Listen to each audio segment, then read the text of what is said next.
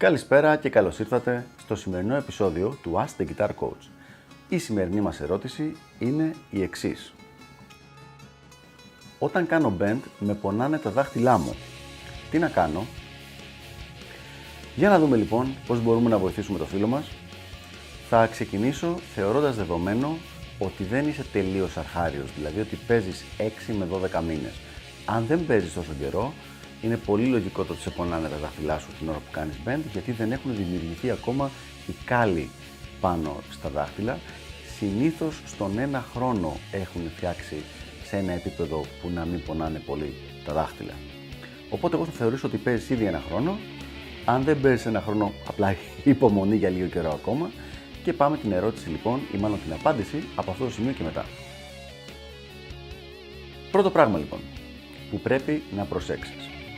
Σιγουρέψου ότι η κιθάρα σου είναι καλά ρυθμισμένη και ότι οι χορδές δεν είναι υπερβολικά παλιές. Δηλαδή δεν είναι πάνω από ένα μήνα πάνω στην κιθάρα.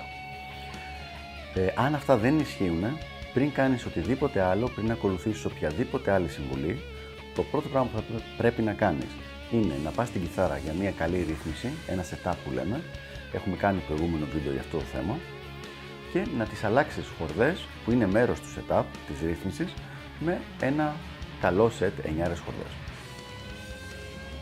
Δεύτερο, αφού έχεις σετάρει την κιθάρα σου και έχεις αλλάξει χορδές, σιγουρέψου ότι οι χορδές που έχεις βάλει πάνω είναι νούμερο ένα εννιάρες και νούμερο δύο είναι μιας κάποιας καλής μάρκας. Τώρα, το καλής μάρκας είναι λίγο σχετικό, δηλαδή ας πούμε δύο πολύ γνωστές μάρκες που είναι η D'Addario και η Ethnibold.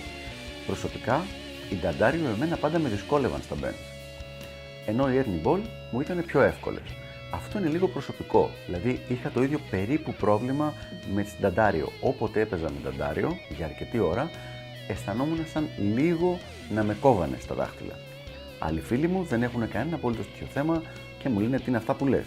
Οπότε πειραματίσου και λίγο, δηλαδή δοκίμασε μερικές καλές μάρκες από χορδές για να δεις αν είναι κάποια η οποία να σε βολεύει περισσότερο.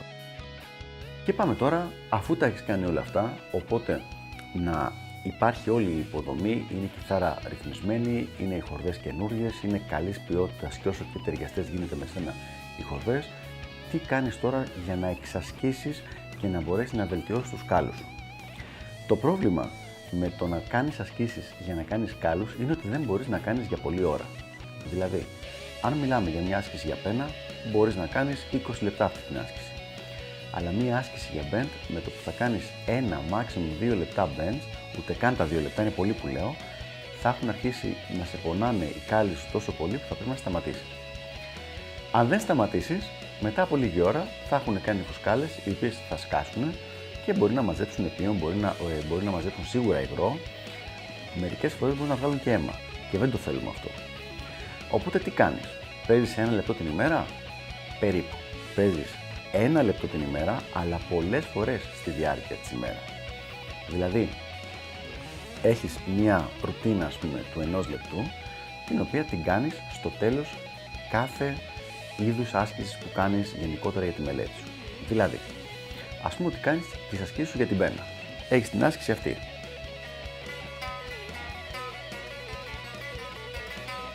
Την κάνεις την άσκηση αυτή πέντε λεπτά. Μόλις τελειώσουν η άσκηση αυτή, κάνεις για τριάντα δευτερόλεπτα με ένα λεπτό τις κάποιες ασκήσεις για bend. Με το που τελειώσει το λεπτό αυτό, πιάνεις την επόμενη άσκηση που έχεις για την κιθάρα σου. Μπορεί να είναι το να μάθεις ένα καινούριο κομμάτι, κάποιο καινούριο ρυφάκι. Σου παίρνει είκοσι λεπτά, μισή ώρα. Στο τέλος αυτού, αυτής της μισής ώρας, αυτής της μελέτης, του μισάωρου, κάνεις πάλι ένα λεπτό μελέτης με bend. Ποια θα είναι η μελέτη αυτή? Εγώ προτείνω απλά να κάνεις μερικά σηκώματα σε κάθε χορδί για ένα τόνο. Δηλαδή, αν είσαι εδώ,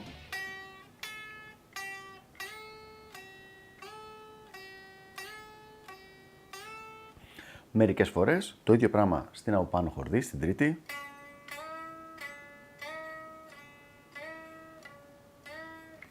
και το ίδιο πράγμα στην πρώτη χορδί.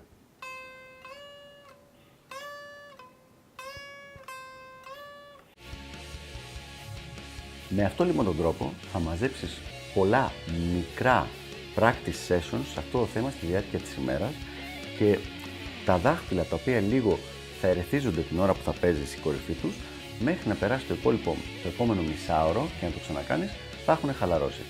Μέσα σε λίγες μέρες, στη χειρότερη μία-δύο εβδομάδες, θα έχουν σκληρύνει αρκετά η κάλλη σου για να μπορέσεις να, ε, έχεις, να μπορείς να παίζεις κανονικά χωρίς πρόβλημα. Αυτά λοιπόν για το συγκεκριμένο θέμα, ελπίζω να βοήθησα και τα λέμε στο επόμενο Ask The Guitar Coach. Γεια χαρά!